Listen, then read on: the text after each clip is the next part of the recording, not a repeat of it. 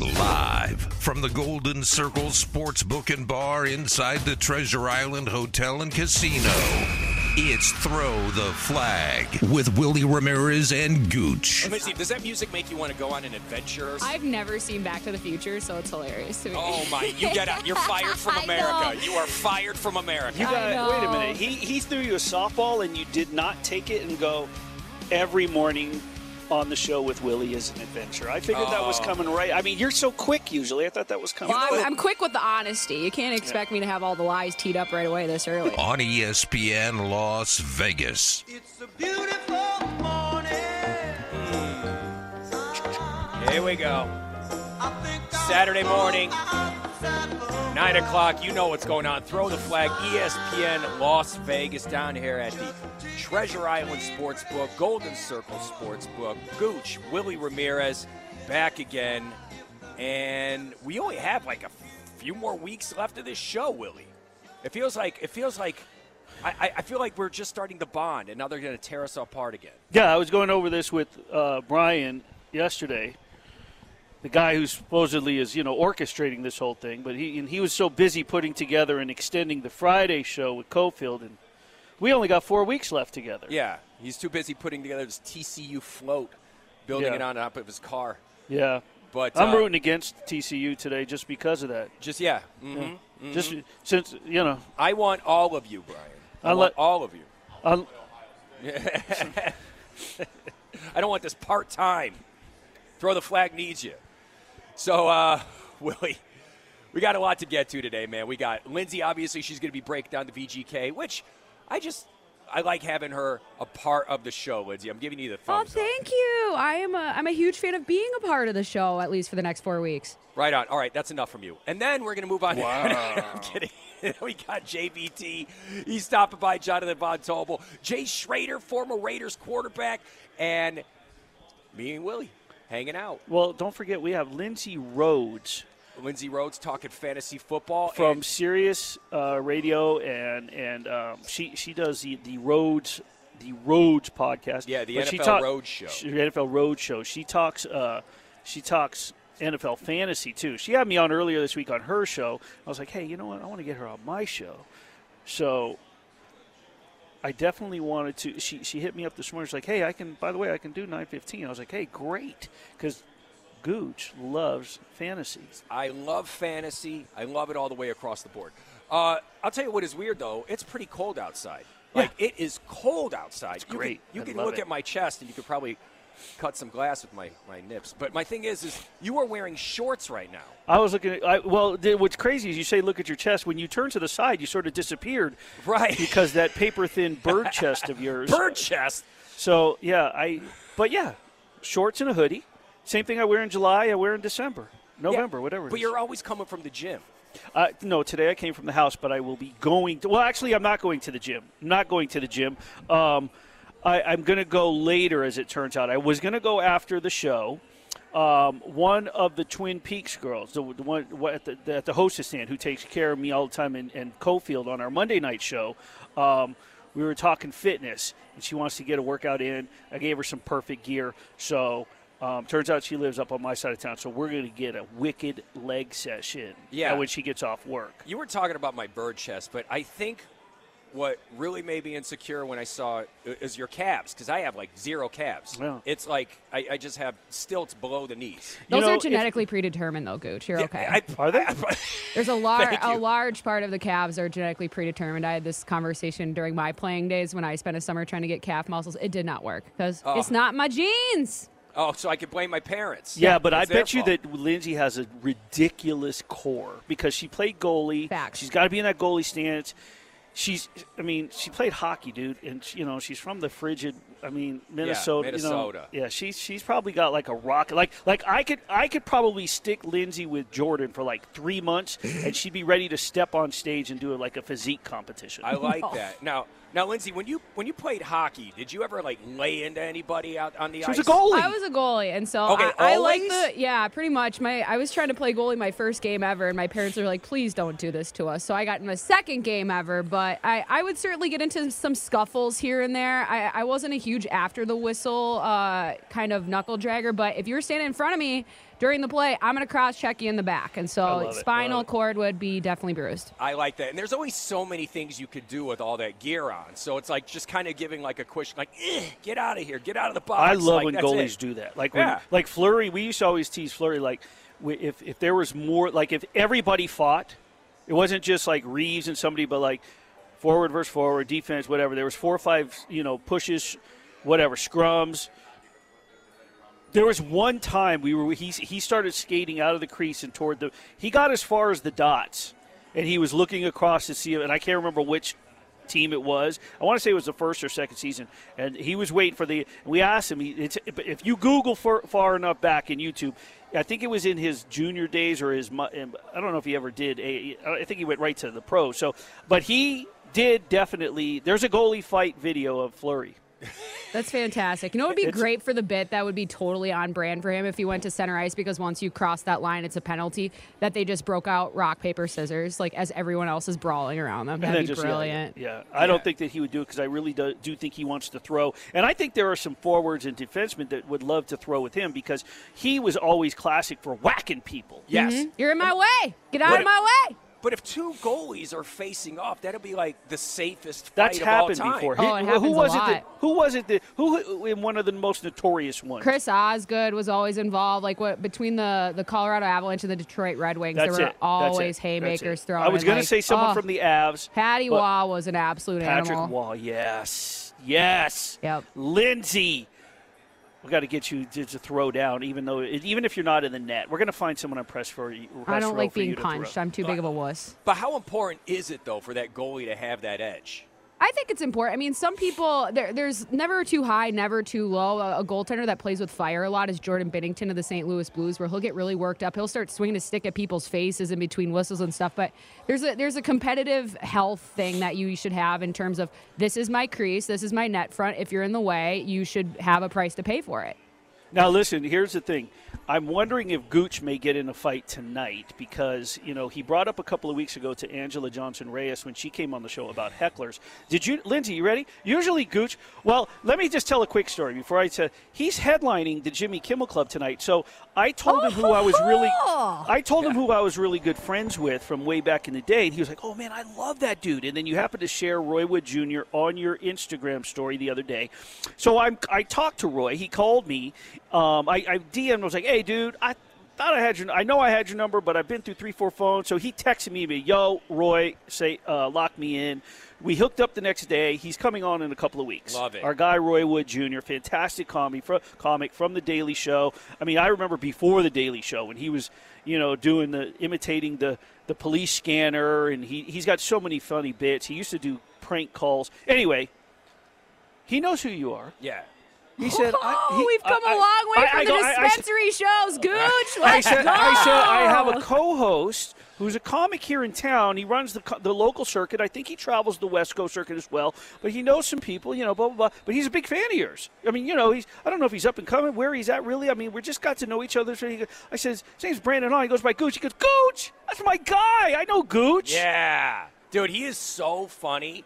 And he has got some. He, one of my favorite things that Roy Wood Jr. does is he's got a way of calling everything back. He is a brilliant Yes, stand-up Yeah, comic. No yeah. matter what. You, and here's the thing: a lot of people think that because he was on the Daily Show and stuff, he's going to be political. He's really not. And if anything, he just if anything, he just brings up valid points. And it's Yeah. just he's that's what a great comic He- is supposed to do. And, I love him for it. He does what. I, what also I love with him, which makes a good comic. I'm sure you could t- speak to this. Is he takes a specific news item, not like not like an election or this, but he'll find a news item, bring it to light, and then run it, let it run its course, and then drop it. And not carry it out because the bit runs old. He did a bit on a chimp, chimpanzee, where this older woman, and I can't even remember how it went. You know how it is when someone tries to repeat a joke, uh, people just look at you like, uh, I guess you have to be there. But it's still to this day, if I could ever find, I, I can't tell you how many times I've Googled that just to, like, you're having a low light and you want to Google a comic that makes you laugh. I told you I do that Yeah. all the time. That's one of the funniest bits he had ever done. But he did it like on a college campus when he did a college stop. Gooch, this dude is one of the most creative, funniest guys. Birmingham, Alabama guy, Roy Wood Jr. I can't wait to have him on. And you know what else I like about him too? He's he's not afraid. Right. You know, there's a lot of comics out there that will pull back uh, on the material. You got guys like Dave Chappelle who I look at and I'm like, it just seems like they're just being uh, shocking just to get people talking. Yeah, But then I, I, I know exactly. I'm sorry to cut Yeah, you yeah. off. I know exactly where you're going with that, what you're saying, but I'm not going to let. I'm not going to go there with Chappelle because Chappelle's a genius. no, he's a genius. This is what he's, I'm he's saying. a genius. This is my thing. But I but right now, right now, I think Roy Wood Jr. is a better stand-up comic than Dave Chappelle, the philosopher. okay. That's the thing. Dave Okay. Chappelle, you've, you, you've seen comics that have been doing it for a very long time. Dave's been doing it for 35 years. Yeah. He he has a way of breaking down breaking down society, and as his audience, we let we give him the time necessary for him to get his thought out. Now, sometimes that might be a little bit longer than what it was back in the day, but Roy Wood Jr. is like still giving out these same topics, but he's bringing like so much comedy, and he's squeezing every bit of juice out of every bit. Like I love him. Well, let's so let's shameless plug. Why not? Uh, tell us about tonight and where can they come find you? So tonight I'm going to be down at Jimmy Kimmel's Comedy Club at the Link. Uh, I'm actually going to be there all, all night. So I'm, I got 7:30 and 9:30. I'm hosting for Nick Thune, and then uh, at 11:30 I'm going to be headlining that show. Um, it's great. Swing on by, man. It's going to be a great time. That's that's fantastic. Yeah, I love now, it. now you've done the local circus, the Brad Garrett Club. You've Yeah. done right, but have you ever been like the guy? Oh yeah, yeah. Oh, yeah. okay. I've been the guy. At, there's a the LA Comedy Club at the Strat. I've been the guy like all week long. They had me up on the, the billboard and stuff. Like whenever you drove by the Strat, there'd be my dumb face and. Uh, you know, I've- not dumb. Oh, Thanks, man. But I mean, but like you know, it was just. Uh, but I've, I've been here for a while, and I, I've kind of carved out a little niche. And, and my thing is, is look, I don't want to tour. I love, I love my job. I love Vegas, and I love stand up. Why can't I have all of it? Yeah, I, I you know what I love? I love comedy, but I don't love late nights. Otherwise, I would be there. Like I literally was exhausted. For Anjelah Johnson Reyes stepped on stage at ten o'clock. I'm two hours into REM's, so Oh, I was I was I was lost, tired. Dude. So, and I got an eight a.m. tomorrow at the Westgate. You got to be over there too, Yeah, dude. You I'll better be make there. it because I'm I'll not be filling there. in for you. I'll be there. All right, we are off and running. Throw the flag. It is your Saturday show on ESPN Radio with Willie, with Gooch, with Lindsay. I got Mateo on my left.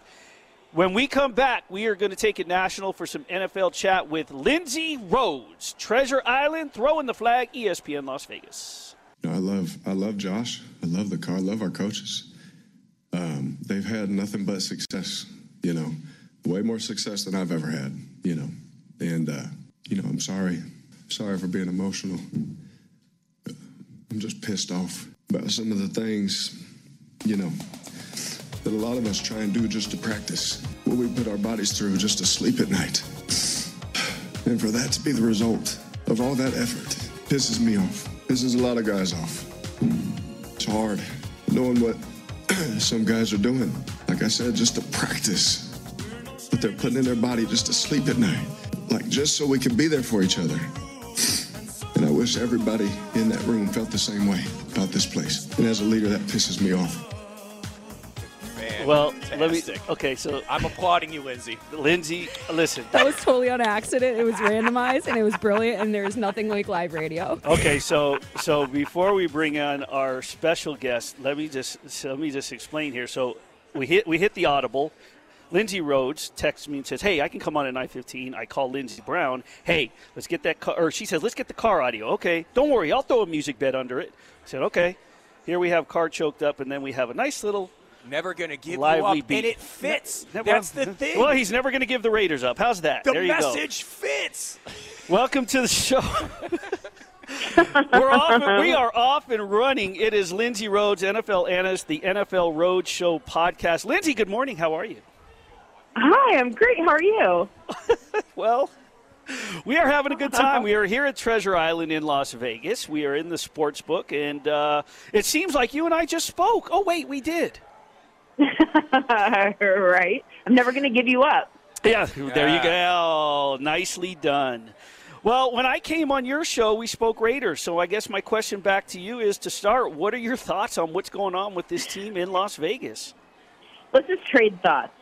Um, my, I guess my overwhelming thought. I, I mean, we all understand that the season's been incredibly underwhelming from a Raiders standpoint. This isn't how any of us expected it to go.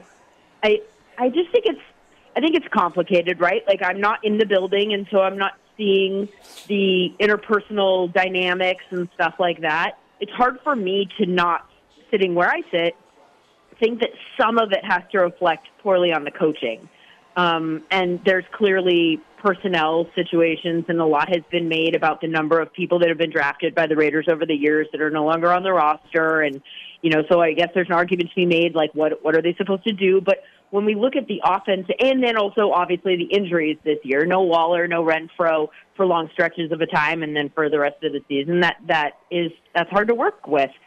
So they haven't been what we expected them to be. I feel like the things that we're hearing people say though, like that soundbite that you just used from Derek Carr, where he's talking about he's alluding to a lack of buy-in, and and then Davante Adams backing that up, and then literally like the next day, Josh McDaniels coming back and saying, "I have no problem with people's effort." Right. To me, I almost feel like that points to the lack of leadership, unless he's saying something completely different behind closed doors and just wants to do a 180 narratively in the public um, and not point the fingers at his team. I kind of feel like what his leaders on the team were saying is we need someone to step up and and and point this out. We need the thing that no one's saying to be said. We need someone to step up and really guide this ship. And I don't think we've seen that personality of Josh McDaniels in the past. Like No, Rick yeah. Bisaccia, I'm not saying he should have he should have you know that they should have given him the job, but the contrast between what we saw from this Raiders squad last year that played better than they actually were from a roster standpoint and exceeded expectations to then turn around and have such a totally different dynamic taking place, I I feel like it points to a leadership gap. Yeah, it's it. There's been a lot of tap dancing since last Sunday's press conference, uh, post game presser. That's for sure. Um, especially when uh, local beat writer puts out there that sources are saying Darren Waller, and then Waller ends up being available on the Thursday, and um, and without even being asked about Derek Carr, Waller says, well, Derek and I have talked. So obviously, there's a buy-in, or there's a there's a thought process that Derek was the source, saying that there's frustrations. But I think there's more to it, and than we're than like you said. You know, it's it, there's just a lot of tap dancing this week, which you and I talked about on your show. As a whole, um, the AFC West coming into this season, right? Especially as a national Yeah. NFL analyst, this was supposed to be the division, and it's insane to Yeah. think that that's what it was supposed to be, and now it's not, and it's more of a disappointment outside of the Chiefs. It, it has 100% been a disappointment outside the Chiefs. For me, the Denver thing is not particularly surprising, and this isn't to pat myself on the back, but I talked to a lot of people in the offseason that were connected to Russell Wilson or had covered Russell Wilson with the Seahawks, um, people who grinded tape, people who pointed out that we have seen some indication that he might, for whatever reason, uh, and I don't know what the reason is, but that there might have been some drop off in his play in the last couple of years there in Seattle. We saw some clues there that this might not be the quarterback that they thought that they were getting when they signed him to that big deal in Denver. So I was a little bit out on the Denver Broncos. Um, also, the pass catchers, like everybody made so much about the pass catchers and and I thought, I, I know you can you can point to the lack of quarterback play that they've had around him, but we haven't seen those guys really be the dudes that we keep talking them up to be. And so I didn't necessarily think that the Denver Broncos expectations made sense. So I'm taking them out of the equation. Uh, we talked about the Raiders and how they've underperformed, and this has completely shocked me. The Chargers thing, I think you can point to. I mean, the injuries have just decimated them. They clearly don't have the depth on their roster, and they were actually my Super Bowl pick. And I know this will make a lot of uh, your listeners really excited. My brother is a huge Raiders fan. Is like, please stop talking about Josh Herbert. It hurts my heart. Um, I'm Justin Herbert. Sorry. Um, so I really liked the Chargers roster this year, though. I am a huge fan of Justin Herbert as a quarterback. Um, I think his skill set and talent uh, is is incredible, and that they're going to be able to do big things around him if they can just build the roster around him that way, and then they can avoid the injuries, which obviously the Chargers have this long history of bad luck in that department. But the number of people that they've lost this year to injuries, they're operating an offense like last last week. They were operating an offense where he had no time to throw and then no speed in in the wide receiver group to get downfield. So, like we've been talking all year long about this low ADOT, and I think this has been a problem for him for like a couple of years. the system, for whatever reason, doesn't take advantage of the arm strength and the skill set that he has as a quarterback. He has a routinely low ADOT. It's like five, six. That's not what you want to see with Justin Herbert, in my opinion. But like last week, it's hard. It's hard to expect anything different because you know you just don't have any time to let the plays develop. So it looks like all they have is Austin Ekeler and Justin Herbert from a weaponry standpoint. Um, this week, if those wide receivers come back, I think that that could change.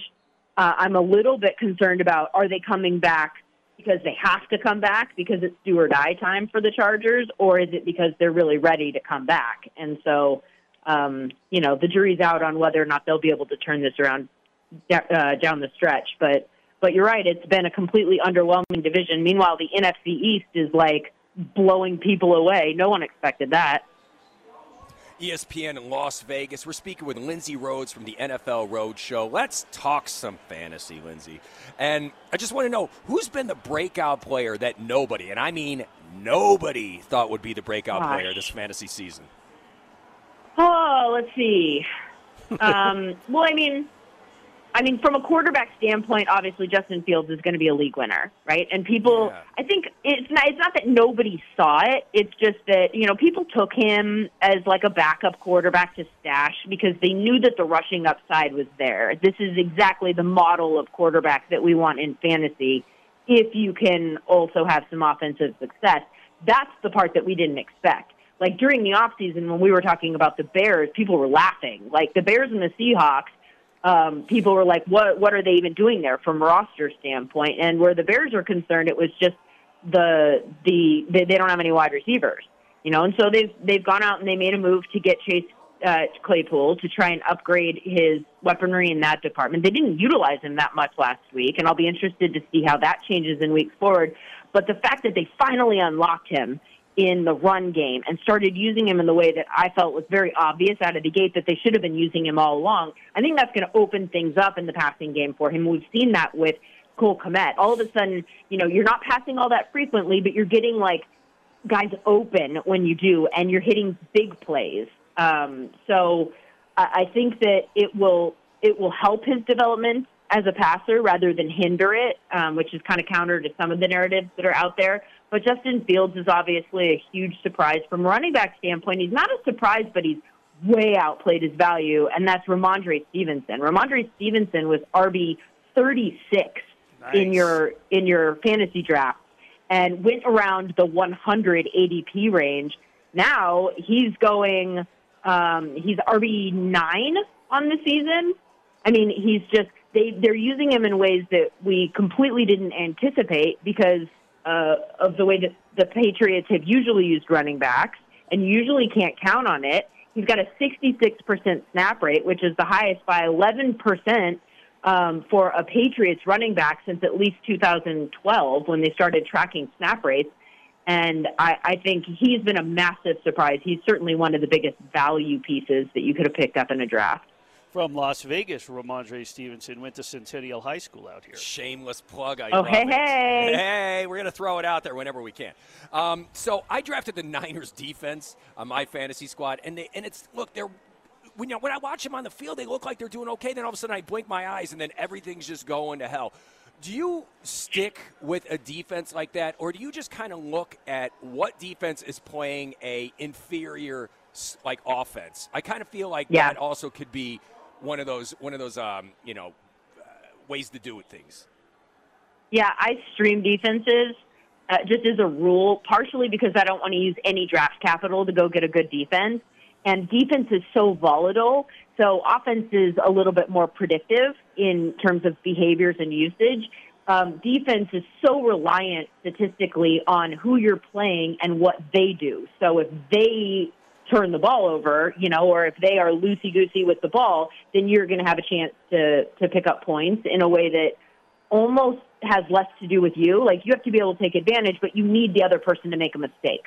So I I tend to stream defenses and I just chase the the bad the bad quarterbacks. Honestly, I just try and pick a defense every week that's going up against somebody. But I mean, sometimes you find a defense and they continue to have success. But I do think that that's one where you just you kind of need to monitor the points and and and follow them. Like if you have the Patriots defense this year, um, you know they have 92 points compared to the Niners of 67 points. So the average in scoring is like a three point per week uh, average that you're consistently getting out of your defense. In which case, go ahead and set it forget it until something changes. But yeah, I'm a big streamer in that position. Speaking of Lindsay Rhodes here on Throw the Flag with Gooch and Willie on ESPN Las Vegas. Follow her at Lindsay, that's L I N D S A Y underscore Rhodes, R H O D E S, a Rhodes Scholar, if you will. Uh, so, Lindsay, I so, wish. So much is being made about the demise of Brady and Rodgers this year, right? Is this the end? Back and Yeah. forth the first half of the season. But are we sort of not ignoring and not appreciating some of the better storylines taking place? The two New York teams, the Dolphins. I mean, some of the emerging. You mentioned Jalen Hurts. I mean, shouldn't we be appreciating some of these other storylines?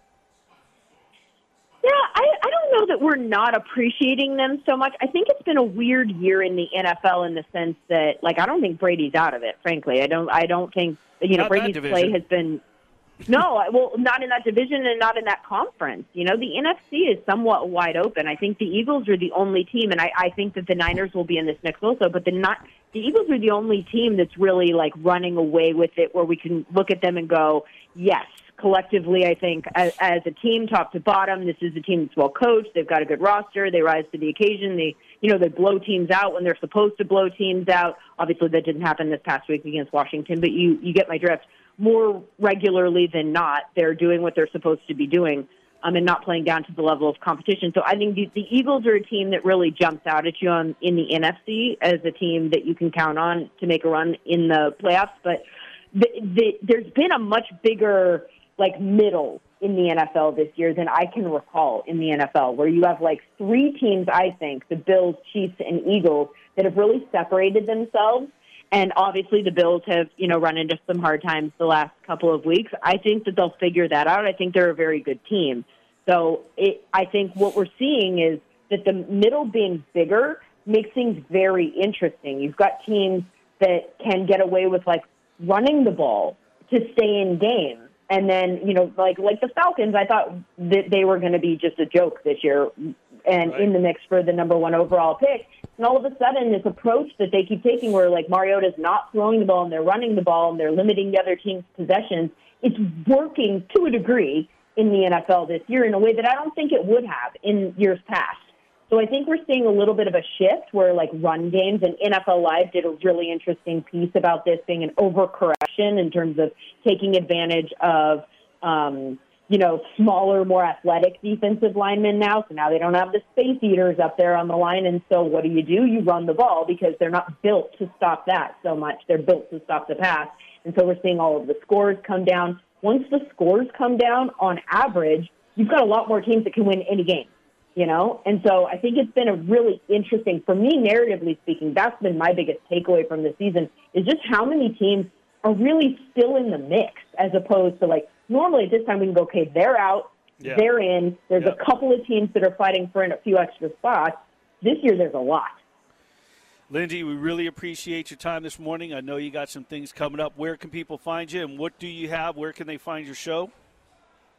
Uh, NFL Roadshow podcast is available wherever you get your podcasts. If you're into fantasy, I do one every Friday. It's out already for week 11 with my my favorite fantasy plays and my primary thoughts about that week in fantasy. It's a really quick, like 15 minute, 20 minute thing, so it's easy to digest and then move on with your weekend. Um, and then I also have episodes that come out on Monday and Wednesday, kind of reacting to what happened in the week, uh, the NFL the week before. And then I'm also on Sirius XM Fantasy, no, Sirius uh, Fantasy Sports Radio, um, and that is uh, uh, um, I'm on Wednesday, Thursday, and Friday at let's see, it's one o'clock Eastern. I always have to do the adjustment. No, I don't have to do the adjustments Eastern because you guys are Pacific. Yay! Uh, ten o'clock Pacific. I always have to do that three that three hour math, and I'm like, Yeah. why do we do that and they don't do it for us? Yes, I agree with you 100% on that. They should have to adjust to us. Lindsay, we appreciate it. Best of what she does, and I will definitely be in touch with you. We want to get you on the afternoon show. I'm going to text you about that. But thanks for coming on this morning with Gooch and I on Throw the Flag. I'd love to. Thanks for having me, guys. All right, Lindsay Rhodes breaking it down on a national scene and with fantasy football. When we come back, we're going to head out to Hawaii. Jonathan Von Tobel, part of the Cofield and Company crew from VSiN as well. JVT is with UNLV football. Aloha. It's time to talk Rebel football at the Golden Circle Sportsbook and Bar. This is a great intro because we have coming up the notorious JVT. I Not, like it. Not the notorious BIG. We have, you know. Jonathan Von Tobel has the best one percenter name you could ever hope for. Like he just sounds rich. John Von Tobel. Well, and he brings it too. Yeah. You know what I mean? Like he, he comes strong. He brings it strong. He's out in Hawaii. He, I mean, he, I mean, the, guy's everywhere. He's- Great head of hair he- on that guy. Yeah, it's it's he's all around. Just you know, he's just knocking it out of the park. He's up early for us. Gooch, Willie, we're throwing the flag at Treasure Island Golden Circle Sportsbook and Bar on ESPN Las Vegas. JVT, good morning. Morning, guys. You should also include uh, Gooch. My middle name is George, so if you go Oh. with my full name, Wait it's a Jonathan minute. Jonathan Wait. George Von Tobel. Timeout. JGVT. Time out. Do you understand, WG Ramirez, that my middle name is George? Is this why Nice. we've become tighter, closer? We've formed a bond. Is this is this could this possibly be it? Perhaps you know you can you can thank the late uh, Grandpa George, of course. Uh, rest That in uh, peace. was my grandfather's name. Yeah, that's why I was was the- named. who I am named after. So Look at that. All right, JVT. Well, how was the flight, and what did you eat last night? That's my first question. So all right, so the first one is the flight was actually pretty cool. Uh, I got a like you know like two row like it's like a two seat row to myself, so that was cool. Um, so the flight wasn't bad. I just read the whole time and you know uh, listened to some music. So I was this is the first time out here, so this was a lot better than I thought it was going to be for a six hour flight. Um, and you know that we're out here with Steve Cofield, Right. That's, Cofield, that's of course, why I asked. Yeah. yeah, yeah, we don't want to go anywhere nice.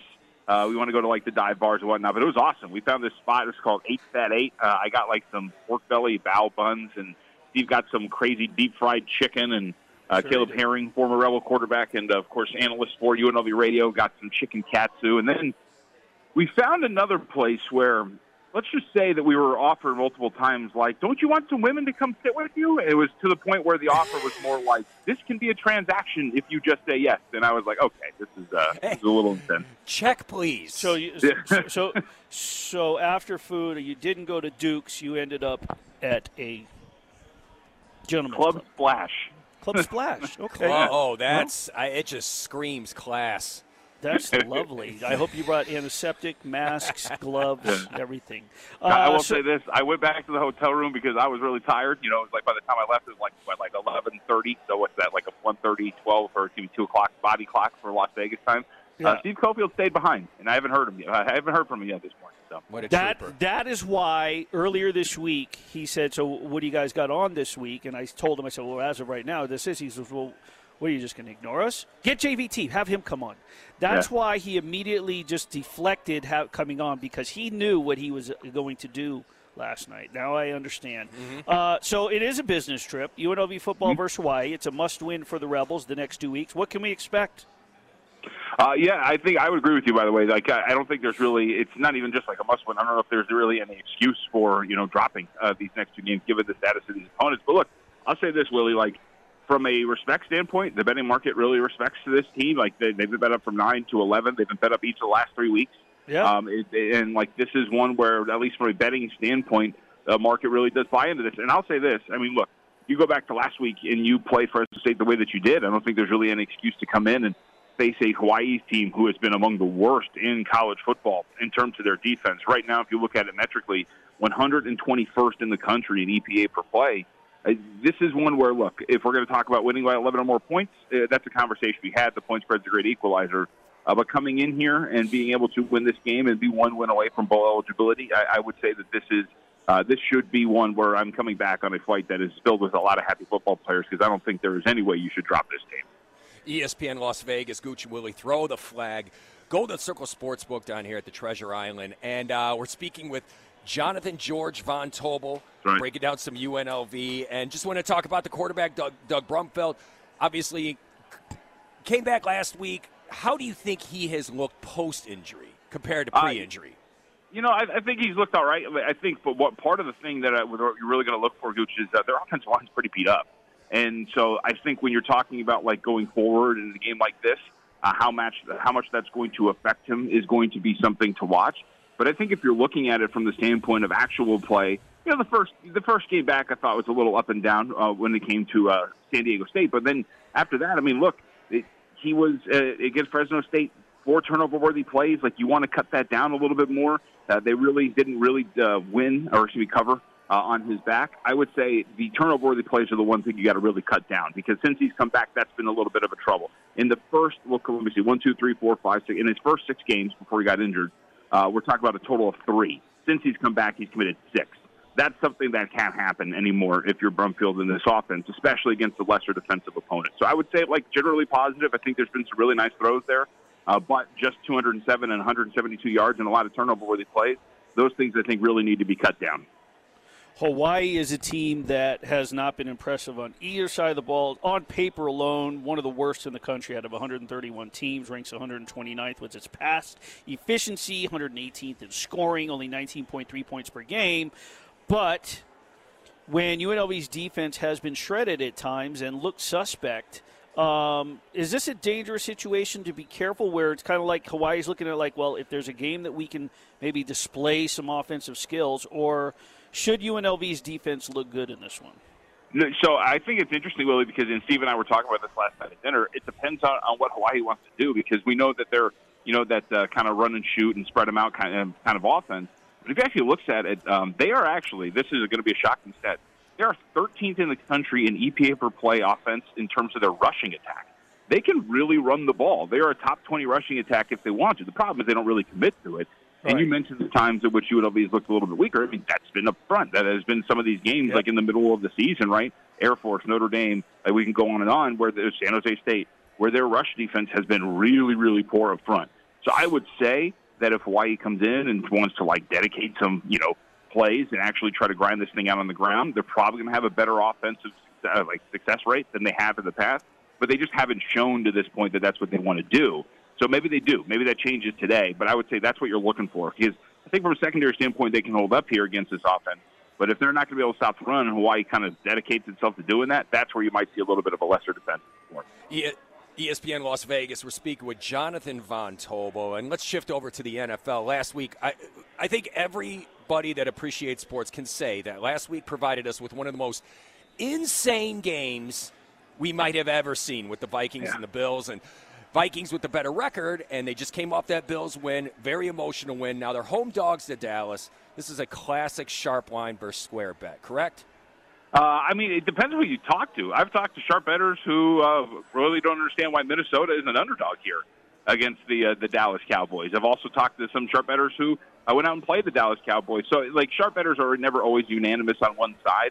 Uh, I fall more gooch on the side of I don't know why Minnesota is an underdog here in this spot to Dallas.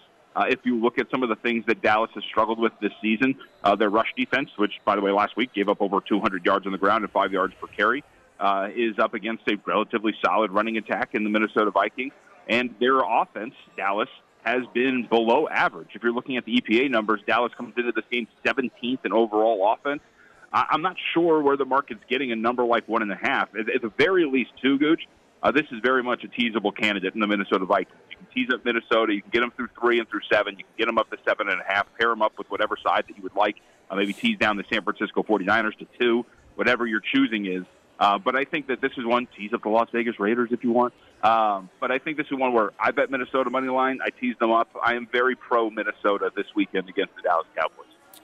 Speaking of sharps, you uh, you know our next uh, segment after you after the break is is our best bet segment. We give it out. I am 12 2 and 1 on the year. Uh, Gooch is 11 and 4 and I we've been Nice. building we've been building new rejoins. This week the rejoin may or may not involve the most feared sports bettor in the history of our era from a 60 minute segment with a little music in the background. So I'm kind of excited for that one. You know who Oh, I'm you got my about. interview? That's cool. Ah, yes, you and B Dub.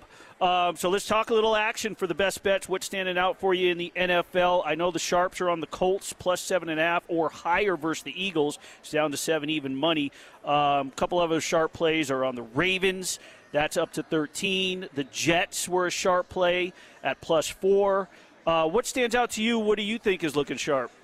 So I, I mentioned Minnesota. You can put me down for the Minnesota Vikings uh, if you would like as an official uh, best bet there. And one of the better bets that has been out there, and I'm going to pull this total up to see exactly what it is at this point right now. Um, but what the Chicago Bears have been doing with Justin Fields and the way they have changed things up, guys, uh, with their offense has been absolutely incredible. And the Bears, you know, the last four games have gone over the total, and uh, a lot of people are going to point to that. Uh, but one of the angles that I have been going with uh, when it comes to the Chicago Bears is their team total. Uh, their team total is been uh, in the range of about like 23 and a half here against the Atlanta Falcons, 23 and a half. I would look to bet that thing over, man. They have gone over their team total four consecutive games. If you look at it from the standpoint of Atlanta's defense, they have trouble against the run. It's just a poor defense overall. This is again one of those where instead of betting Chicago to be, you know, covering numbers like they failed to do against uh, the Detroit Lions, I believe in this offense to the point where I'm just going to bet them over their team totals consistently. So give me over 20. Uh, let me see. I got 23 and a half for Chicago. Give me over their team total. There you go. Thank you, JVT. Always coming with the numbers. JVT this guy breaking does. down. This guy reads. Now, JVT, I want you to tell everybody about where they can, uh, not just where they can find you, because you're found everywhere, but um, explain a little in depth about your, because I continue to build this up, and I don't just say it just to brag about you or buddy up, whatever. Like, I have become fascinated, Gooch. Every morning, I, I sit there and I hit re, refresh on the browser about 7, 8, between 7 and 7.30 a.m. for JVT's betting market uh, report in the NBA, and it's just kind of cool because he breaks it down from not necessarily a handicapping standpoint, although he handicaps it, but it's built around. I love it because like you're in stock market mode. So he's talking about the market and how it's being played. It's almost like you're shopping the numbers, you're betting the numbers, and here's what the bet. I love it. T- tell tell everybody about what you do every single morning because I think it's fascinating. Yeah, so thanks, Willie. It's up on the website, vsin.com slash JVT. Uh, just like you said, you know, it's an analysis of every single one of the games up on the NBA board every single day. Uh, and I mean every single day. It's up there every day, Monday through uh, so Monday through Monday, essentially, Monday through Sunday. Uh, but like to give you an example, today, you know, the Indiana Pacers they have covered nine consecutive games, and when you talk about betting it from a market standpoint, this is a Pacers team at the beginning of the year was just a one point favorite over the Detroit Pistons, a similarly rated team as Orlando. And here today, they opened up as a six and a half point favorite. The market has really shifted its perception here on Indiana and has quite a bit of respect for them. And those are the little things when you view the betting market for that lens, you can get an idea of where these teams are rated and how you can maybe play against some teams that have started to maybe peak a little bit in terms of their market rating. So uh, that's the kind of stuff uh, I start to uh, analyze in those uh, market reports you can find every day up on vsin.com slash JVT. So, guys, if you are ever wondering how people come up with those crazy stats you hear announced during sports, JVT is one of those guys that will dig deep and find those stats. The one thing that you can all it's almost been guaranteed daily for the last couple of weeks is JV is is when he finds a chance to pounce against the Grizzlies, it's all about the Grizzlies defense is horrible. Well, now there's Ja Morant just walked off the court yesterday, yeah, so it hurt yesterday. Yep. yeah, that, that is, so now they're going to be really horrible. All right, listen, JVT. I want you to be careful out there. Don't uh, don't follow Cofield into strange bars. Eat healthy as best as you can. Have some kalua pork for me, and uh, have a great time. And we'll see you back here uh, with a Hawaiian shirt and a lei around your neck. Yeah, I got a lei on the on the uh, plane when I got off. It was great. Talk You got laid later. when you got off the plane. Beautiful. Nah, keeping it classy. We'll see you Monday at Twin Peaks, my friend. See ya. JVT checking in from Hawaii. UNLV football. They're playing Hawaii. We'll get you all the breakdown on the broadcast later on today. That's going to be on ESPN Las Vegas in Hawaii, the pregame show, so on and so forth. But you know what? We got to get out of here so we can get back for the betting segment. It's Throw the Flag from Treasure Island Golden Circle Sportsbook and Bar. Gooch, Willie, Lindsay, Mateo. We're doing it strong on ESPN Las Vegas. What do you see the Charger total? I'm looking for 46 only for up to 40,000. Under 46 for up to 40,000. Game 132, what do you see the Cowboy uh, total? 51 and a half only for up to 30,000. How much money did you just bet? That's, uh, let's see, 225, 325, 525, 550, 750, 900, 11, uh, 1230, 1270, 1370. Uh, it's a million three hundred seventy thousand plus 10%. Uh, that's how much I've risked. Average Sunday morning of football? Yeah, I would say that before the day's over, I, I'll probably end up with, uh, I don't know, maybe $2 million uh, at risk. Not too shabby. That is the sound of a 60 minute special. If you've never watched the 60 minutes story on Billy Walters, the famed sports bettor, um, the most feared and the greatest sports bettor that will ever be in our time. Um, That was from that. That was from the, what you know a piece from that uh, from that interview. Now they say that a successful sports bettor, you're like at 51 percent of your of your of your bets come through. Well, At 51 percent, I wonder what his percentage. You is. don't. Well, here's the thing. Realistically, you have to hit 56 percent to, to because you got to beat the juice. Okay. But Billy Walters has never been. He's never. He's never said that he's a great handicapper where he hits high percentages, wins over losses. In that show, in that in that interview, what you'll learn is that he what he does is he he's almost like the market. If he sees a line that he doesn't like, for instance, I'm going to throw this out there: the Giants and the Lions. Let's say he wants to lay three with the Giants. There are people that chase him. He'll throw decoy bets on the Lions. So all of a sudden he'll have he'll spend two hundred fifty thousand dollars. Right, 10, to- 10 to twenty-five to fifty thousand dollar bets on the Lions out there in different random places, and people will look and see Billy Walters is on the Lions, and all of a sudden they'll Jump they'll jump it, and it'll drop the line. Then when he's ready to pounce, he'll just throw five times that 1.2 million on the Giants at minus two and a half. Now he doesn't have to buy the half point. That's you see, so so it's like manipulating the market pretty yes, much. It's yes, amazing. Yes, and that's where that's where when you have the capital and you can do something like that. That's what makes Billy Walters so successful over the Wow. years. So, um, speaking of success, uh, we got a few minutes here before we get out.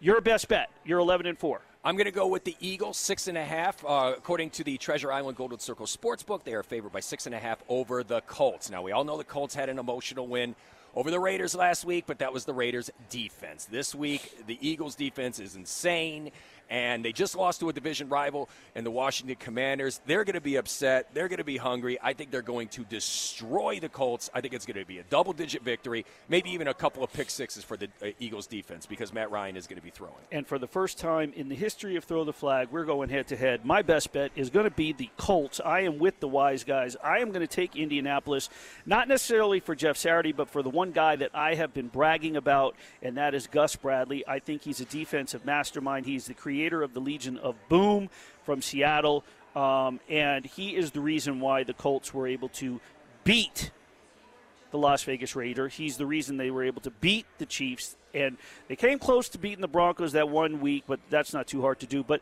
he's the reason that the Colts are somewhat still in the AFC South. It's Gus Bradley's defensive mind.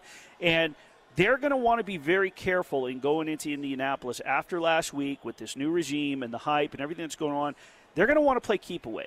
And, and, and if that means running the ball a lot, playing a little keep away, and a low scoring game, I'm not going to necessarily jump on the under, but Matt Ryan being brought on was also a very smart move by Jeff Saturday. So I think it's going to be closer than you think. Um, I understand what you're what you're saying in terms of coming off of an, a loss, the first one of the season, but uh, playing angry against a hungry team that all of a sudden has new life, new vigor. Is, is very dangerous to do. So my my best bet is going to be the Indianapolis Colts. Can I just say this? This Sure. week might be the most difficult week I've had to pick. It's been tough. Oh no, I'm not going to. All of a sudden, you're backtracking. No, I'm not backtracking. Uh, I'm yeah, yeah, I- saying I this week has been tough. I don't like that, and, and I and I purposely stayed away from the Vikings Cowboys game just because my girl lives. That's right. You stay away. I almost took the Browns uh, uh, over because it got it's still And like what did I tell 41. you last week? I said I'm making a big mistake by giving out a best bet with my heart, and I lost with the Cowboys for the first time. Uh, or for, for I don't know how many weeks, but I lost. I'm 12 2 and 1 combined. We're 23 6 and 1. Are you kidding me? Who's going to come out on top? Is it Gooch? It's, it's Willie. He's got the Eagles. I got the Colts. We are back with former quarterback Jay Schroeder. Throw the flag. ESPN Las Vegas. What are the Raiders doing? What is Josh McDaniels doing? I, I don't understand. You got rid of Rich Bisaccia to bring in Josh McDaniels. He came in and turned the roster upside down, shook it up a little bit. And now look at them. You got, in fact, you got your quarterback so distraught and so emotional, he came to the podium with tears. Unbelievable. That is the sounds of Keyshawn Johnson on Keyshawn J. Will and Max with a nice little music bed from LL Cool J. I need love because, well, the Raiders need a lot of love. A lot of hugs. Not a hu- lot of hugs. A lot of hugs, a lot of hugs. therapy. A lot of there was a lot of tap dancing after uh, after last Sunday's press conference. Um, it's Gooch, it's Willie. We are at Treasure Island Golden Circle Sportsbook and Bar. We're throwing the flag here on ESPN Las Vegas. We're going to get into that in just a minute with former NFL quarterback Jay Schroeder as we welcome him to the show. We got we got some feel good stuff to talk about before we get into these Raiders. Jay, how are you? Welcome to the show. Good morning. Good morning. How are you guys? Oh, we're doing good. We're doing good. We're doing a lot better than the current Raiders. That is for sure. No Uh, doubt. No doubt. But I, I want to get into it real quick because you know it's the top of the hour. It's a, it's a Saturday morning. We want people to to know uh, you know some some we want to we want to hear some good fun stuff, some good feeling stories, and um, you have been selected uh, as the Silver and Blacks nominee for the 2022 Salute to Service Award. Um, Shiloh Ranch, headquartered uh, for the Liberty Projects. Your commitment to supporting the military. Uh, it, if, if, explain a little bit about that, and then we'll talk about what you just did uh, with a busload of uh, personnel taking the trip out to Shiloh Ranch. Yeah, so Shiloh Ranch, uh, it's it's vets, vetsandhorses.org. Uh, we have a unique program. My partner, JP Hoffman, is a Army Ranger retired um, gentleman who is a cowboy through and through. So we do a little bit something different for our vets. It's, it's hard work. We want to reform them. Uh, we say we want to repurpose the horse and repurpose our military. So uh, we rescue wild Mustangs. We bring in combat vets uh, to do equine therapy, train these wild Mustangs, and um, help them with their PTSD. So uh, it's quite a project. It's a lot of fun. It is hard work, but uh, the rewards are phenomenal. Uh, and, and that's what I was going to ask you. You said it helps them with their PTSD because I'm reading this sentence from the press release. The ranch allows veterans an outlet to interact with horses for training, rehabilitation, and camaraderie. The mental health that they get when you're dealing with animals. I mean, the ho- horses are such, you know, wild or not, they're such. It's such a beautiful creature, um, and they can bring such somewhat solitude to you. How the mental health aspect of this? How how important is that? Well, it's it's super important, and one of the big things that uh, we have found out uh, these be- big, beautiful creatures, these wild mustangs that we bring in, uh, are very unique, and horses in general are very unique. You know how you have that interconnection with people when you get real close to them, you feel like you're comfortable and all that. Well, a horse can sense that about six feet away. Okay, and the ideal thing about working with these big, beautiful wild uh, mustangs is this: is if you walk in there and you're pissed off, you're going to get a pissed off horse. If you walk in there calm, you're going to get a calm horse. They are a mirror reflection of what you feel internally. So for our veterans, when they walk in there, it's a way they have to be able to calm themselves before they work with these wild mustangs, and uh, it's just a beautiful therapy, and it works out extremely well. Speaking with Jay Schroeder, spent five seasons with the Raiders, starting quarterback, spent 11 years overall in the NFL. Uh, and during your tenure with the team, both as a player and now as an alumnus, you really did show a lot of support for the community, Raiders as military partners, as you know, and, and sort of just this salute to service um, campaign, if you will. Since I mean, since your playing days and into now as an as an alum, why has this always been important to your heart? Uh, it's been important because I, I do appreciate uh, what all the men and women did to, to serve our country, uh, to give us this free country, to be able, for guys like me, to go play a game for a living uh, and to enjoy that in, in peace. And uh, that has not been forgotten on me. They have done a lot for us, and I, I will do whatever I can to help them out. This has always been a, a, an organization that, uh, you know, with, with a great outreach. We're going to talk about later in the show, Gooch and I, but they're doing something uh, with Thanksgiving meal box distributions, and that's coming up Tuesday, Allegiant Stadium. I'm going to be talking about that later on the show, but I want to get into this year's team, Jay. Um, you heard coming back. Um, Keyshawn talking about Derek Carr. We played some sound earlier. You, I'm sure you've already seen, obviously, the press conference from last game.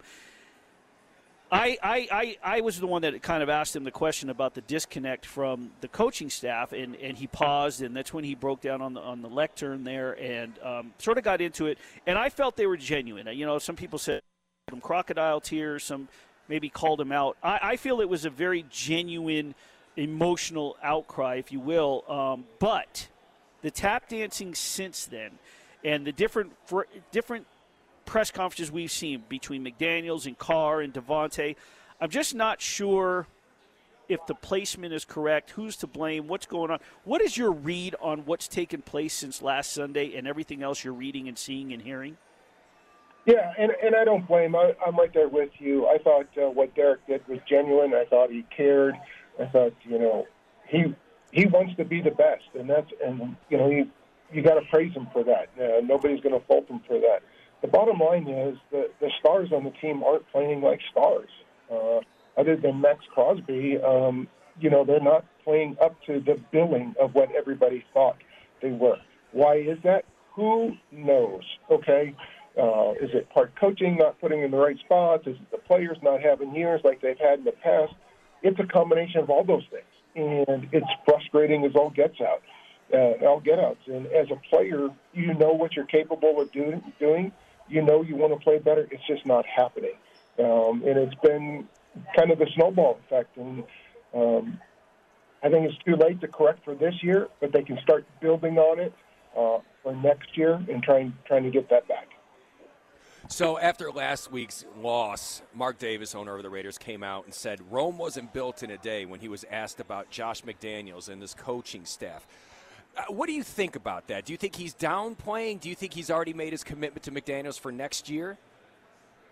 Oh, I think he's made his commitment to Daniels next year, and no question about it. But again, what what's he supposed to say, right? Right. I mean, let's be realistic. What's he supposed to say? Um, I think that uh, Josh will be back next year, and I think next year will be, you know, if they don't get off to a fast start, then then something, then it'll be in hot water. But I think I think he'll give them this year and, and going in, have another full training camp, and see what they can do. And you also want to see Josh McDaniel get some of his guys in there. I mean, some of these players, they were first round draft picks that just have not produced. Clelin Ferrell, they just released Johnathan Abram. That one draft, they walked away with a running back in the first round, which is great. Josh Jacobs is great, but you have to hit on those draft picks. Is there anything in the Raiders organization that's going on right now to make sure that they improve the scouting? Well, I I, don't know the ins and outs of that. Um, okay, yeah, I know they they've missed on some first rounders, and those. Yes, you're correct. Those guys you've got to hit on. Uh, they've got to be players for you, and they've got to be impact players right away. Um, you look at Josh Jacobs, and you look what they've done getting Davante Adams. You can't get a better draft choice than Davante Adams. Okay, so let's you know, let's be realistic there. You got the top receiver in the league, in, in my estimation. Um, we just got to figure out a way to allow him to play like the top receiver in the league. Yeah, and you know, and the much is always that's one thing that keeps it being brought up every time that this team has lost this season is you know the the draft picks, but th- you know they we can only really judge this regime on one draft. The, these other guys that are now gone, and uh, we- have uh, just a couple remaining from the previous regime, and Gruden and Mayock. Um, the problem I'm having with is McDaniel's comment this past week, where he said, you know, we knew it was going to be a long time pr- project, or we knew it was going to take some time, whatever it was to me, that's a that is a 100% BS, Jay. Uh, you know, you don't spend millions of dollars to bring in, which I agree with you is the the best wide receiver in the game. You don't extend Darren Waller, Hunter Renfrow, Maxx Crosby. Derek Carr, albeit that's a one year guarantee for Derek. You don't put all this money on the line and think to yourself, and and on top of it, sort of slough your way through rotating 15 offensive linemen throughout the preseason and thinking it's a long term project. They did not think this was a long term project. They 100% thought that they were going to contend for the AFC West title. Absolutely. I don't care what they say now, but that they were supposed to be. Not only were they supposed to contend for the AFC West title, they were supposed to go fairly deep in the playoffs, right? It wasn't that the expectation, and you know they're just not living up to that, uh, which is unfortunate. Uh, it's been it's been a tough year, and it's been a tough year emotionally uh, for those guys. So uh, we'll see how they can fight through it and go from there. ESPN Las Vegas. We're speaking with former NFL quarterback Jay Schroeder. And Jay, you were a part of history when you replaced Joe Theismann on Monday Night Football after many still refer to as the most gruesome injury they've ever seen uh, after Lawrence Taylor broke Theismann's leg in 1985. But you came in and you helped the Skins hold on to the victory. But when that injury took place, did you have any idea how bad it was? And what went through your head when you finally saw the actual replay? Well, a couple of things. Number one, uh, you realize it's a bad injury when all the players start pointing and trying to get the uh, the training staff out there as soon as they can.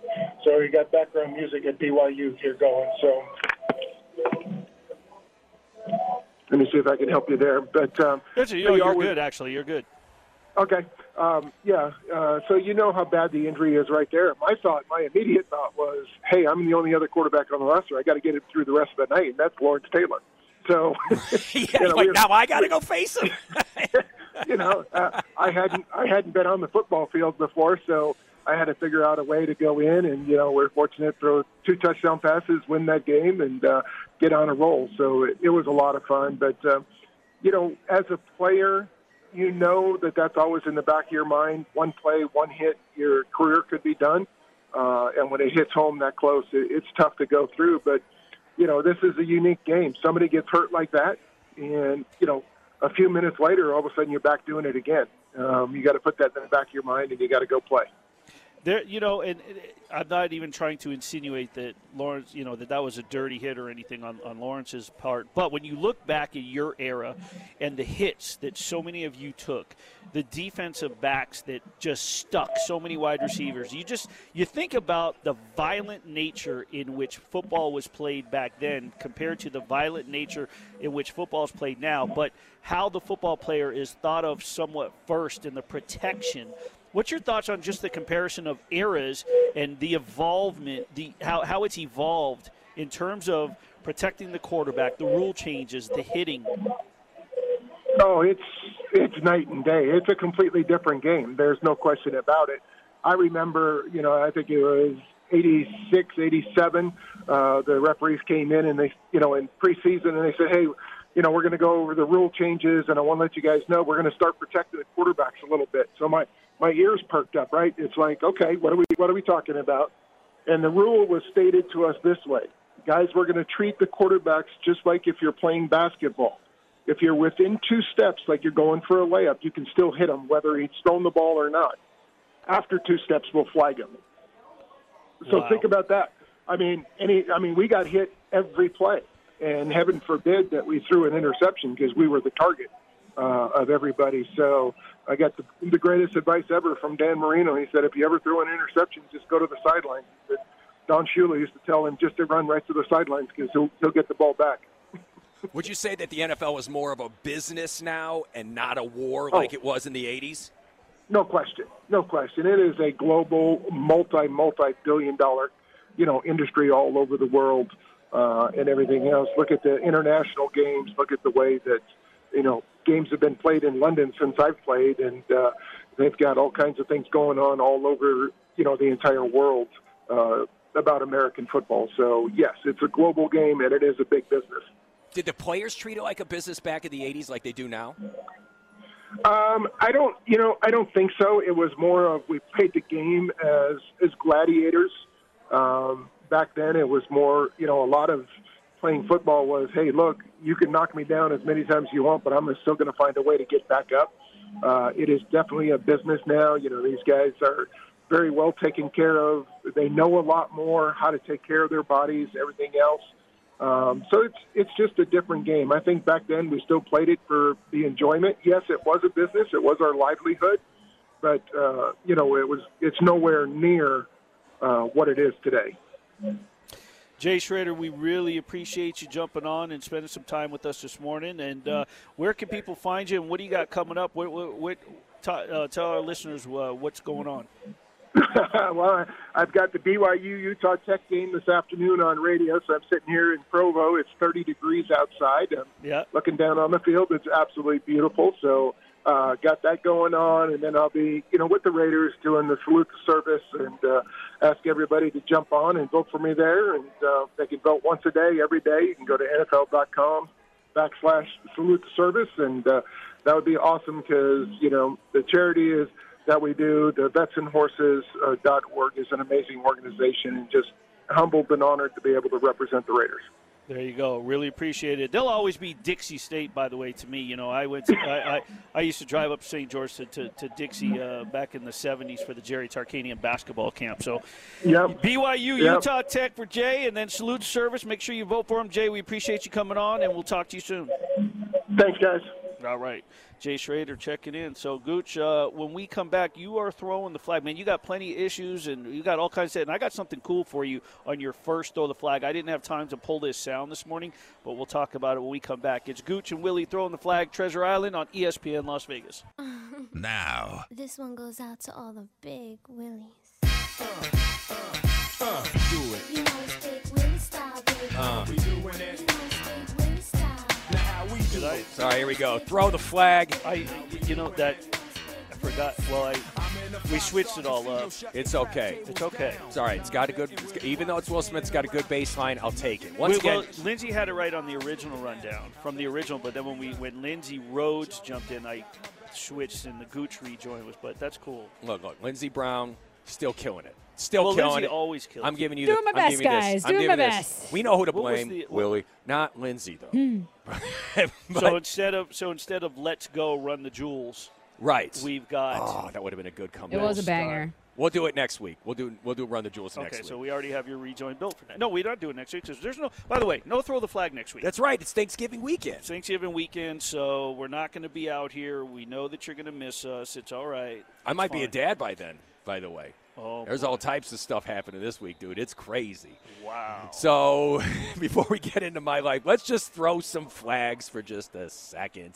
And uh, I, I, I can't believe I haven't thrown the flag yet at this, but I'm throwing the flag at sports franchises and businesses in general that suspend players and employees for testing positive for marijuana. 21 states have already legalized it for recreational use. And one thing I don't understand is in Nevada, I know people that do smoke and they still can't get hired, but it's legal for recreational use. If it's already legal, then game over. And not to mention, now you brought up that you had Ricky Williams, uh, Texas running back, uh, Miami Dolphins, Saints running back, uh, and he was a huge. uh, We all remember him getting suspended for marijuana, but dude, this guy has got his own strand. He's done all the research. The, And- and, and, and, and, and talk about the, the greatest talk about the greatest name and playoff of you know what his brand name is what's that? the Heisman but it's H I G H S M A N Heisman Dude, Mike Tyson and Evander Holyfield teamed up with edibles that are in the shape of an ear. Ear, yes. Yeah. Yeah, yeah. So, like, dude, Ricky Williams and Evander and, and Mike talk- Tyson, it's like, oh, your marketing is off the charts. And I asked him yesterday because I told him straight up. I was like, "Look, ever since you know a long time ago, um, when I first got married, I didn't have health insurance, and then I got married, and I had killer health insurance. So I had all these checkups, different checkups that I had never really had. Physicals, went to an ortho surgeon, check out pains in my knee, everything.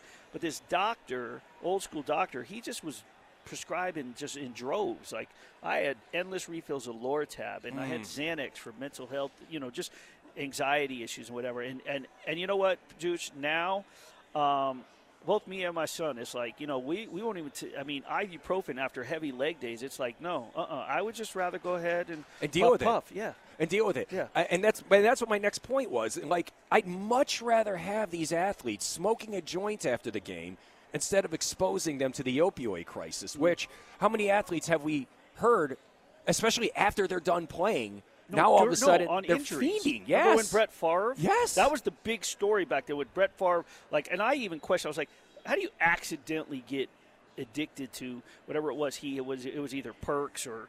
Or, or Vikes or whatever it ha- he happened to get, but, but it was like you're thinking you're like, yeah, yeah, an accident, right? Okay, Hey, guess what? I was chewing uh, an eight to ten Lortab sometimes per day, just on a natural base. Not because I needed it, but just it just became a natural. You just were chewing them. It's part of your routine. Yeah, they, yeah. They It's became part- like certs. And that's the worst part about the opioids is because unlike like if you want to roll a joint or something like that, it takes a little bit to do that. Opi- opioids, it's like, oh yeah, it's right there. Pop, just pop it right in. It's too and it's easy. so horrible for your stomach. It's, It's- just so horrible it's for too your easy. for your mind. It's just it's it is be I can't even stress to you it is it's so bad for you. So bad. Yeah, so I'm throwing the flag at that. And again, it's not a performance enhancer. Marijuana is not a performance enhancer. The only thing it enhances is, I don't know, cookie dough. Doritos, PlayStation. You know, if an athlete wants to make themselves slower and more susceptible Grand to flat out Auto. laziness, yes, Yes. yes. If you want to make yourself more susceptible to flat out laziness, let them do it. If you got the Mamba mentality to be great, the the weed isn't going to stop that. You're still going to be driven to be great. All right. So that's the first one. ESPN Las Vegas, throw the flag, Gooch Willie down here at the Golden Circle Sportsbook. And uh, I'm throwing the flag at quarterbacks. This was that- an interesting one. This, this is the thing, okay? Because we talk, we talked about Derek Carr, and I am not throwing the flag at him. Okay. Because I just felt like that was just such a it was such an emotional thing, and I think that could be something that pulls players together. But I'm throwing the flag at quarterbacks that have bad lang- bad body languages after losses. Now. We've seen it with every quarterback, and there is varying degrees. But after that Vikings game, and I understand that was an emotional game, but Josh Allen at the podium looked like Kirk Cousins stole his girlfriend. It was he just looked beside himself. And I know for the last few weeks he hasn't been playing up to par. But I've seen this before. We saw it with Cam Newton after the Super Bowl when he just walked off the podium and he was never the same after that. And my personal favorite was Baker Mayfield. This is maybe two years ago. He showed, oh, this is his rookie season. He shows up to the game. This is right after the uh, woke up feeling dangerous garbage. But he shows up to the game with this shut the hell up mustache, like this handlebar mustache. And then after the game, and I mean immediately after the game, Willie, he shaves the mustache before the press conference, and he's like, I don't deserve to have that mustache. That right there shows me that that is someone who is not letting go of the past. They're staying in it. They're in embrace. It's like they're they're they're holding on to this pain. And I just think that when you see great quarterbacks like Tom Brady, whenever he would lose, yeah, you would never see like the anger or the frustration. It was very canned answers, and then afterwards, maybe he would go to the locker room, hang his head, and just stay off camera. But when you put that out there for the whole world to see, your teammate is seeing it, your teammates are seeing it, the fans are seeing it, and it's just not a good look when the leader of your football team has got his chin in his chest. We got to bring Lindsay in on this. Lindsay, what's your take on body languages of goalies after terrible games? Oh, it's huge. It's huge. It's one of the things my coach has harped on a lot because it's just an indicator to everybody else where your mindset is at. And you just don't want to show any weakness in that, even if it's like the worst goal you've ever given up in your career. I'm not phased. I'm moving on from that bad moment and on to the next one because that's the only one that truly matters. And so it matters a lot to me.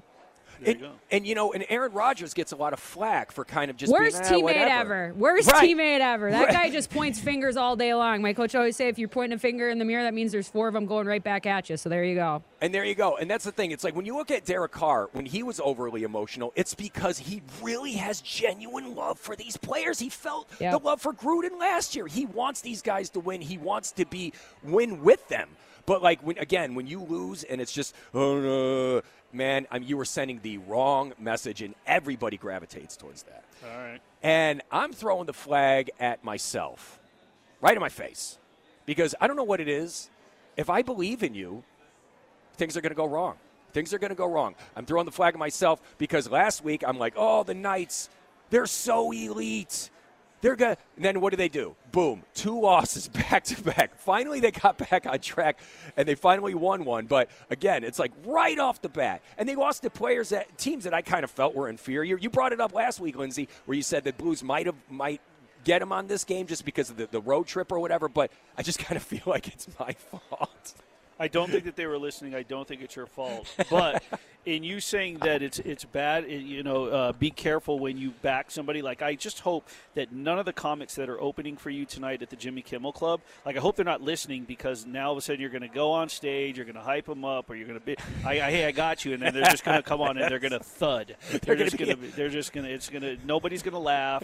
The hecklers are going to be out in droves, and you're going to blow it for all the up and coming comics up there. No, Good guys, Gooch. take me. No, no, don't listen to me. Don't. I'll, I'll call you by different names. Let me just let's again. Last week I was talking about how bad the Colts were going to be, and then the Raiders came out and blew it. It's just like, and then the Browns and the Raiders are my two favorite teams. We all know what they're doing. If I believe in you, your life is going to be hard. Wow, that was well. You threw it. You threw you threw some flags on that one. Good You- thing you- I don't have a team because that is me with my chin in my chest right now, doing exactly what I was railing these quarterbacks. Yeah, you for. terrible body language. Jesus.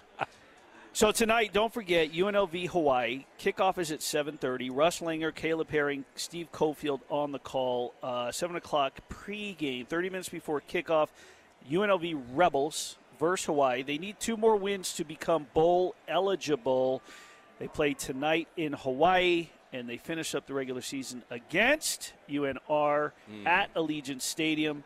And uh. We're you know, taking that the- cannon. You know, so much has been made about the four and one start, Gooch, and then boom, five straight losses, right? So all of a sudden it's like, and people are saying, well, is it going to be a, is it going to be a disappointment, or is it, you know, is it going to be a failure if they don't become bowl eligible? Well, here's the thing: they doubled their win total from last year. In this is Arroyo's what third year? So the fact of the matter is they've improved. It's just disappointing that they started off so strong and then plummeted.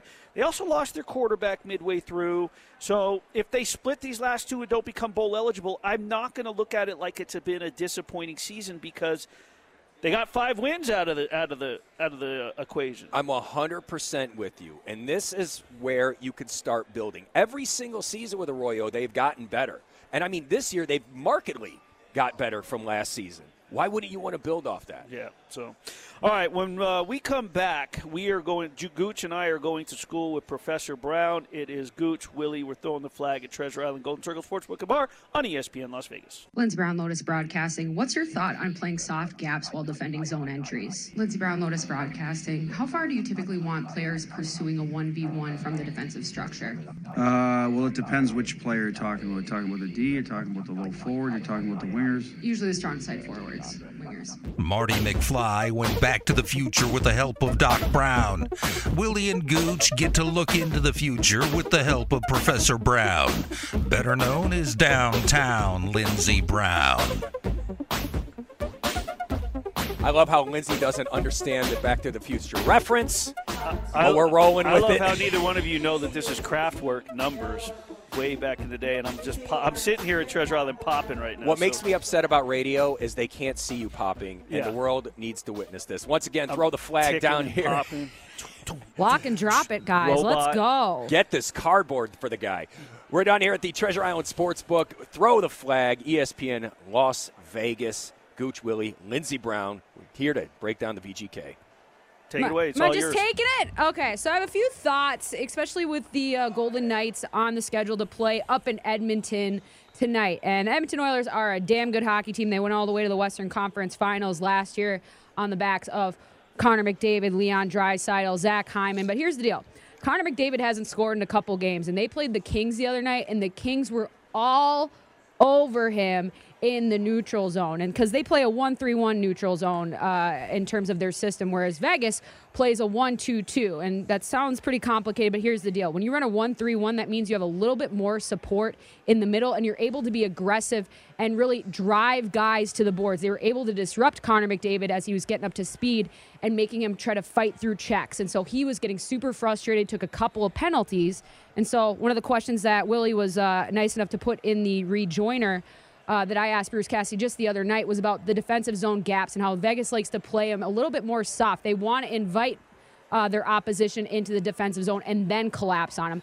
I don't know if that's going to work against Connor because if there's anything I don't want to give this guy, it's space, Space. especially Yeah. as he moves towards the middle of the ice. And so I'm really interested to see if there's going to be an adjustment or at least uh, a, more of a cognizance of getting that shut down because I just you don't want that guy to get up to speed. It's almost like Nathan MacKinnon. Nathan MacKinnon's a little bit more of a bulldozer, Yeah. but Connor McDavid is so shifty. He can get guys going one way with their hips and then will go back over so you get kind of crossed up like you would in basketball.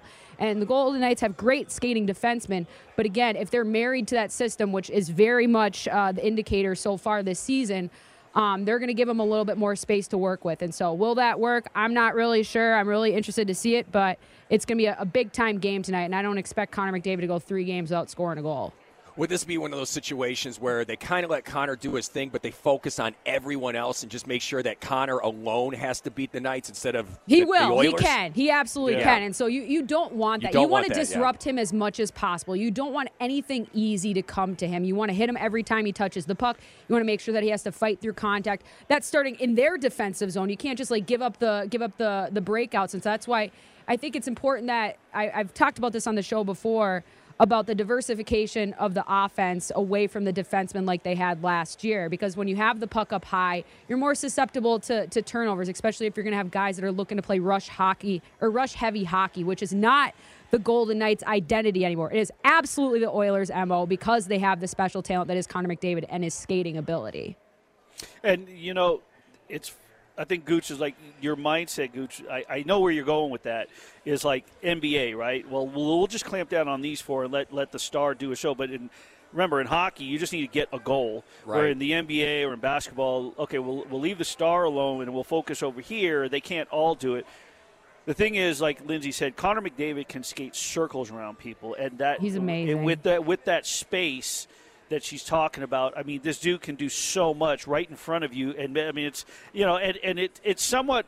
It's somewhat similar to what Jack Eichel's capable of doing, and what I've been Mhm. amazed by. And uh, Jesse Granger and, and his uh, partner from I can never remember the guy's name, but the, the the athletic writer from Edmonton. They just did a piece that came out yesterday on the McDavid, the brewing what could be a McDavid Eichel rivalry. Yeah, same because draft they're in class. the same division, same Yep. yeah, same draft class, Mhm. same uh, same division, and and all of a sudden, if Edmonton and Vegas come down to it in March, April. And you know what I mean, and you have two of the best skaters, if not the best skaters in the Pacific Division, maybe of all of the NHL. It it, it would be an incredible dynamic, eh? I, and you I love that psychological kind of soup that that creates for Jack Eichel because we saw what he was capable of when he's kind of pissed off when he has something to prove in Buffalo. Well, now I need to outplay Connor McDavid, or at least I have to try him to bring my best game because in any other draft year other than 2015, where both of these guys went one and two, he would have been the number one overall pick. ESPN in Las Vegas. We're speaking with Lindsey Brown, breaking down the VGK. Now, would you say that Jack Eichel is like that, where you cannot give him any space? Is that what the Oilers are going to pretty much try and do as well? Yeah, I mean, you just don't want to give Jack uh, a, a lot of place to r- work in the areas that he wants because he's not as tenacious as a player as Connor McDavid, and that's not a knock on him. He just uh, chooses his spots a little bit differently. But they really have to clamp down in the offensive zone when he has possession, when he's looking to loop, especially on the power play. And so if I'm Edmonton, I'm like, guys, we got to stay out of the box because Vegas has a great power play. We don't want to get them going. We don't want to get those vibes of, of those confidence because I would much rather have them uh, say, Mark Stone, you beat me in front of the net versus Jack Eichel getting those looks wide open in the slot. But again, if this is going to be more of a rush heavy type of game, I, don't like that for Vegas. I really don't. And it's not anything that Jack doesn't do. It's just from top to bottom, they're not used to playing that style, at least this season. And I think that the, the high end talents on Edmonton are just a little bit more shiny than ours. So we'd be remiss if we did not transition to the to the crease between Yes. the pipes because we are speaking to a premier goaltender. Logan Thompson has been phenomenal. He has been exactly what hate to pat myself on the back, Oh, boy. but I've been saying it since all summer when it was like, what are they going to do? Robin Lehner, oh my gosh, he's, he's you know he's going to have two hip Mhm. surgeries. He's not going to. Logan Thompson was going to be fine. Now, I'm not comparing the two like they're similar in terms of Jordan Binnington, but what I did say the situation in terms of Binnington getting thrown into the fire in 2019 when the Blues were in last place and then they went on to win the Stanley Cup and he was a rookie and he took over the starting job. I felt like last year what Peter DeBoer did for Thompson is benefiting him now. It was enough. This is the AHL goaltender of the year at one point. The next step is to go to the NHL. It takes time, rep- repetition in the NHL, and we're Mhm. seeing the fruits of his labor, Linz. Yeah, and brutal honesty about your position because it's easy to kind of get high off your own stash if you come in and have so much success. And so I, I think that he's a pretty critical guy. And, and while he's played well, I think that there's been a lot of pucks that he's left out there that otherwise shouldn't be out there. I asked him about it uh, following the game the other night. I don't know if he'll be in the nets tonight. It might be Adin Hill. Who knows? Yeah. But regardless, um, he's been popping out a few more rebounds that are, are hitting his hands. And, and that's kind of a little bit of a disaster scenario when you're talking about a reactionary goaltender where he reacts up rather than his weight going forward because you can kind of kill puck's momentum that way versus up. Then you're like, oh, where is it? It's falling from the sky, chicken little. Like it, it can get a little wonky. But I asked him about it because he, he said that he's a low goaltender, which is true when he's in his stance. But when he's not in his stance, when he's tracking the puck, when he's trying to find it, you know, as it's going D to D up high and, and he's trying to make sure that he's staying on his angle, he's standing straight up. He's tall. He's a big dude. That's why he's so explosive laterally. It's because he's got springs for legs. And so I'm still trying to figure out where some of the missed timing is because he said he wasn't really concerned about it. I'm a little concerned about it. But is it because he's not getting down into his stance quick enough, or is it just because pucks are fighting through screens like he said the other night? All of these things can be true at the same time. But regardless, I would like to see uh, uh, uh, fewer pucks getting popped up off of his hands, or at least getting directed into a lesser dangerous part of the ice, into the corners, away from the net front. All right, so let's talk about tonight. Edmonton, Vegas. This is not going to be an easy game. Doesn't matter how well Vegas has been playing. This is going to be one of those challenges on the road, as you mentioned, against a guy like Connor McDavid. Mm-hmm. Based on and, and you watch more NHL on the whole than I do. I, I've become accustomed to putting it on at home, but you're you're the type that probably watches highlights and replays and so on and so forth. What have you seen with Edmonton? What's going to take place in your eyes? Take us into the future, Linz. Well, they're a team that loves to get going downhill towards the offensive zone. And so sometimes their forwards leave their defensive zone and leave their defenders on islands a bit. So if there's a good forechecking pressure, and the Golden Knights need to do a better job of establishing the forecheck, they weren't able to do that last time because there was a lot of turnovers. Uh, by the Arizona Coyotes, and I'm not going to be beggars, can be choosers. How did we get the puck in the offensive zone and maintain that possession? But it doesn't allow you to get as physically engaged in the game. You don't settle in, and all of a sudden, people are overskating pucks, and the passes that should be tape to tape are now area passes, and it's just it's not as crisp. And so, if the Golden Knights are able to establish that, pressure those uh, Edmonton defensemen that are very, very vulnerable at times, and their netminders as well. Stuart Skinner has been okay. Jack Campbell's been brutal so far this season but it- it's about making sure that you're you're maintaining pressure and forcing Edmonton to fight their way out. Because if they're just getting free reign to be able to skate things out and they have sh- soft gaps, it's not going to go well because they're going to outskate you. Or they're going to catch you on a bad change, especially during the second period. The Knights have been brutal during the second periods, especially when you're on the road when you have when you don't have the benefit of last change. And so it's playing a harder brand of hockey and and and sticking to that as best as you can and getting Edmonton off their game and, and finding your way through physicality. ESPN Las Vegas, throw the flag live from the Golden Circle Sportsbook, Treasure Island, Gooch Willie here with Lindsey Brown talking NHL, talking Knights, and let's just ship over to the NHL real quick. Mm-hmm. You know, sports is always evolving, and there was at one point where the slap shot was a super important shot in hockey, and Yeah. now it's becoming more and more obsolete. Yeah, absolutely. We're just going to make sure we give all the free plugs to the Athletic because they're writing some great stuff this week. There's an article about the the evolution of the slap shot and how it's just not economical in this year er, in the NHL these days because you can get disrupted in the shooting lane. You can get shot blockers like Alec Martinez or guys that are just re- really good at skating and disrupting your your shooting motion and getting those turnovers. Again, this is about the diversification. Oh my goodness, diversification of the offense away from Vegas because when you have those pucks up high, again, you're more susceptible to turnovers. And when you're taking slap shots, you're usually taking them from a more stagnant position. Those one timers cross zones are one thing, but the slap shots are another. So you're seeing a lot of more wristers for your sisters, a lot more snaps, and just overall a quicker uh, uh, artillery towards the net because you're trying to catch goaltenders before they set their edges, before, again, shot blockers get in your shooting lane. And so it, it's it's something that's certainly fun to practice. I loved playing with a good clap bomb, and, and but as a goalie, they're kind of easy to save too because you know exactly that they're going to stay on the angle that they are because it's just a battering ram. And it's just about getting rubber or not rubber behind it, getting your pads behind it because it's just gonna be a big rebound and you're good to go. So it's it's a dying art, but I, I think it's better overall for the game skill wise.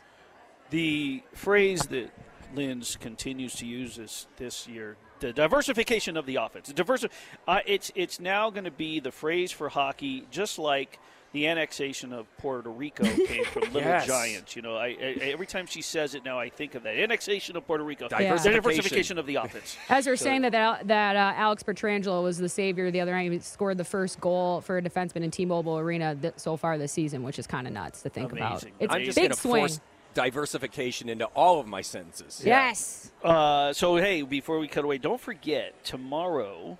Gooch and I will be out at the Westgate if Gooch makes it after his show tonight. uh, Sunday football preview show at the Westgate. I am on from eight to nine. I stick around from nine to ten with some prizes and giveaways. The International Theater, fifteen hundred seats, smoke-free environment. Gooch is giving stuff away nine to twelve. The party is always happening for NFL Sunday at the Westgate. So come by, check us out. We will be there. When we come back, we are going to close things out. The final flag, and we're going to take a little bit of a somber but nice, feel-good ending to today's show. When we get back, Gooch Willie throwing the flag, Treasure Island, Golden Circle Sportsbook Bar, and ESPN Las Vegas.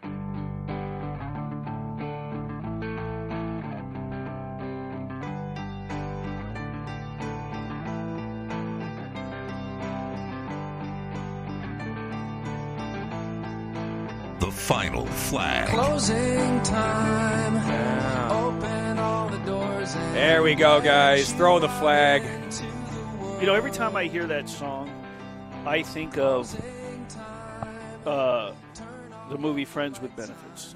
I whenever Great I hear film. that, Yeah. whenever I hear that song, I always think of uh, just the time? just the '90s in general. It's like they because they took that song and I mean they crammed it down our throats. It was in Friends. It was in Friends with Benefits. It was in uh, several other movies. It's like oh, you couldn't get away from it. But if we're ending the show, perfect show ending song. It is, and I want to make mention. Um, we had a PSA a couple of breaks back talking about um suicide prevention, and today is National Survivors of Suicide Day, and we are approaching the holidays, and it's a happy time for many. But this is a time when depression kicks in for a lot of people. Unbeknownst to them, it just hits. It used to hit me really hard on Thanksgiving morning, um, and I just because even though I lost my grandfather back in 1993, and it was in April, I just know that when the holidays hit, he was a big part of it. He, and he loved Thanksgiving. He loved cooking. Loved having everybody over. And so for, a lot of people, it just kicks in. So you know, uh, don't forget to be kind for the holidays. This past Tuesday, I, I did a baggage. What we call the baggage project. I do it every single year with uh, local uh, high school girls basketball coach. He was at Spring Valley. Now he's at Liberty um, in his sports leadership class, where the kids write out the baggage that they feel they're carrying around. They write them anonymously. I get the essays about a week before. I read them all. Then I take two or three of them and I read to one class, two or three from the other class, read it to the. And these kids listen to what their classmates are actually going through. And Gooch, when you read these anonymous stories about kids and what they've experienced and what they're going through at the ripe age of 15, 16, 17, some kid. Even younger. One kid wrote that uh, either he or she, and I won't say which gender or anything, but is now walking around with scars on, on the arms because of a suicide attempt that nobody knew about, but now people when they when they ask and um, but it just took talking and so on and so forth. So you know, I, I, I just want to get that out there. That just remember people, you know, especially social media these days, and um, you know, just remember who you're talking to. That you don't know what anybody's going through. Right, and that, and that's why social media. It's like, look, it, you- you're just giving.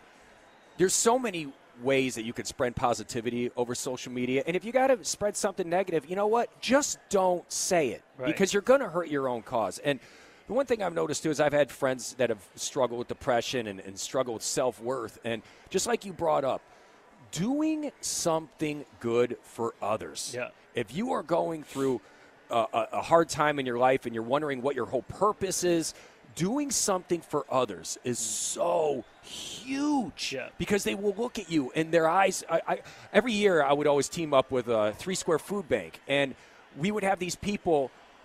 And the biggest, and the people that would donate the most were always the ones that used it at one point in their life. Well, and to transition there, the Raiders, um, you know, they've always been an outreach type of uh, organization. Um, they're going to be doing Thanksgiving meal box distribution. It's set for Tuesday at Allegiant Stadium. Um, assisting in the community. Uh, Valley residents in need of food assistance are encouraged to visit the drive-through site at Allegiant Stadium Tuesday, November 22nd. Pick up Thanksgiving meal boxes that will be distributed by volunteers, including the Las Vegas Raiders offensive line, the Raiders, and three Square Food Bank staff.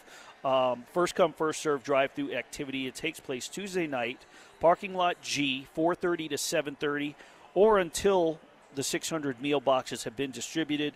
Participants should enter at Gate 9 from Dean Martin Drive. Um, and for everybody's safety, all visitors must be in a vehicle to re- receive the boxes filled with turkeys, fixings, fresh produce.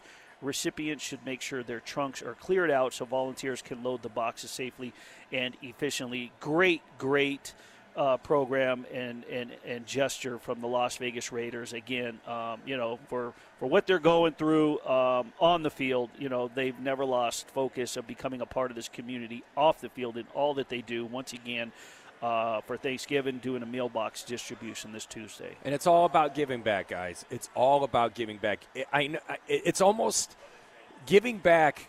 It's weird because it can be kind of selfish when you give. Yeah. And when and, and when you're being selfish, what I mean is like having just watching somebody's face light up, watching somebody with just nothing but thankfulness just Right. written all over their cheeks. It's it changes your mindset. So if you are in the dumps, I promise you, doing this one thing will make things exponentially better. Yeah, and you know, I, I did a after I did the uh, the the baggage project on, and went and spoke to the kids on Tuesday. I, I went on my IG and I did a uh, one of those questions. You know, you cut, you put the question box and then, and one of the kids asked questions uh, said, you know, after hearing everything that you went through as a child and then you know just in general and, and then dealing with depression and suicidal thoughts and you know and the pain is why do you continue to do for others and not put yourself number one well how, how do you how do you do that and i my answer was you know for, for that particular person was you know they say that sometimes the saddest people have the biggest smiles